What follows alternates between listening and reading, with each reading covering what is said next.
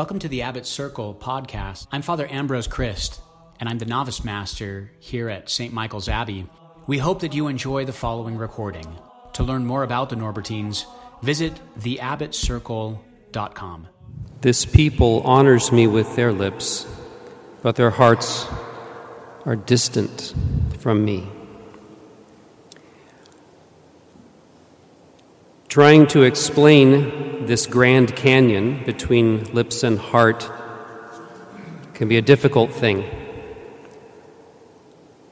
The only people described in the Gospels as being divided up or splintered are possessed people and the Pharisees, the scribes, and some of the priests. And that tells you something. God created only one of you. And yet, we're not always clear on what should be the cement or the glue that holds our life together.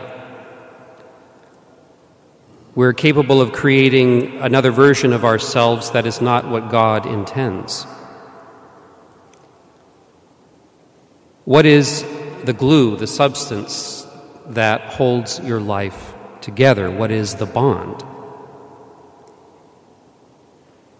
It might seem that the problem with the Pharisees here is that they are too focused on little things or they take little things too seriously.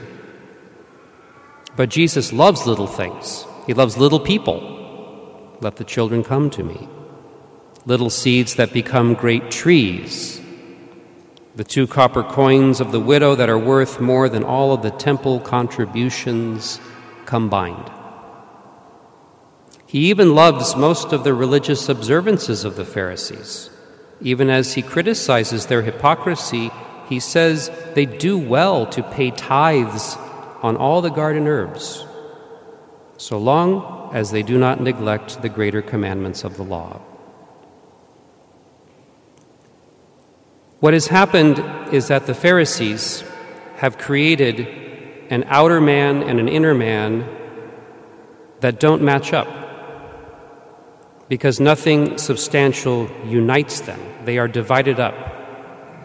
They say one thing with their lips, and on the inside, they're really going after something else. They're not going after the glory of God, but after their own gain. They need a basic unity of life, simplicity of life. But to have unity of life, we need something to unify it. We need that connecting thread.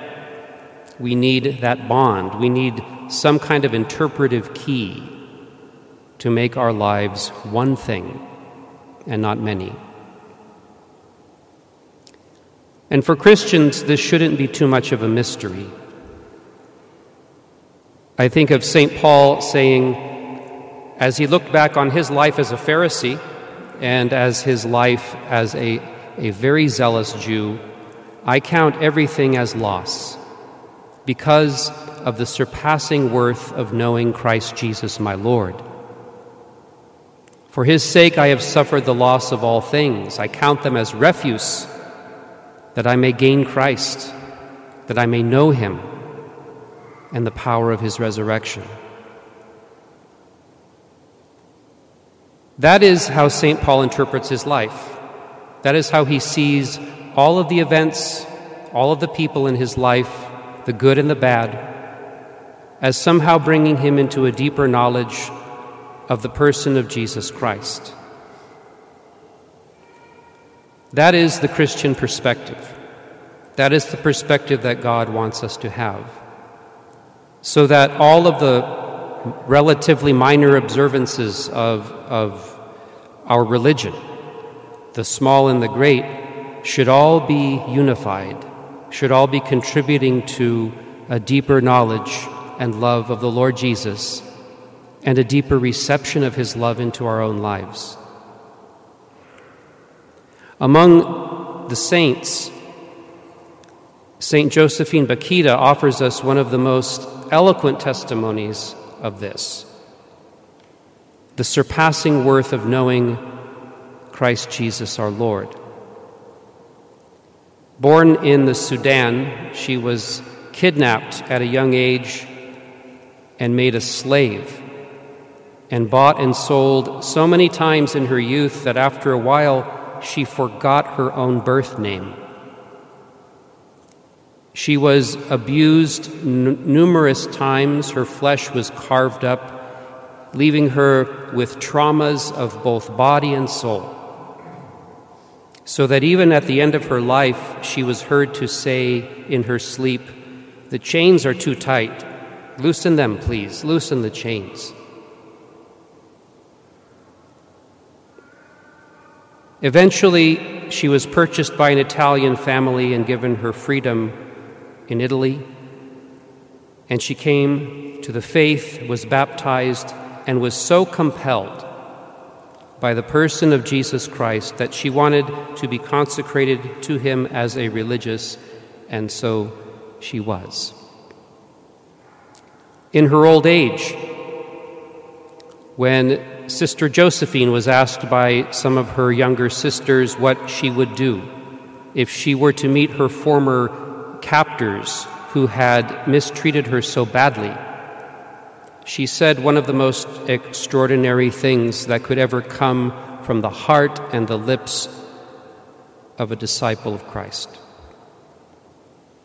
If I were to meet those who kidnapped me, she said, and even those who tortured me, I would kneel and kiss their hands for if these things had not happened, I would not have been a Christian and a religious today. What unifies this woman's life? What unites heart and lips? The surpassing worth of knowing Christ Jesus. That can revolutionize our lives. This is a real woman with real feelings, real flesh and blood, and with real traumas burned into flesh and soul. And how does she see her life? As good luck and bad luck, random events, haphazard?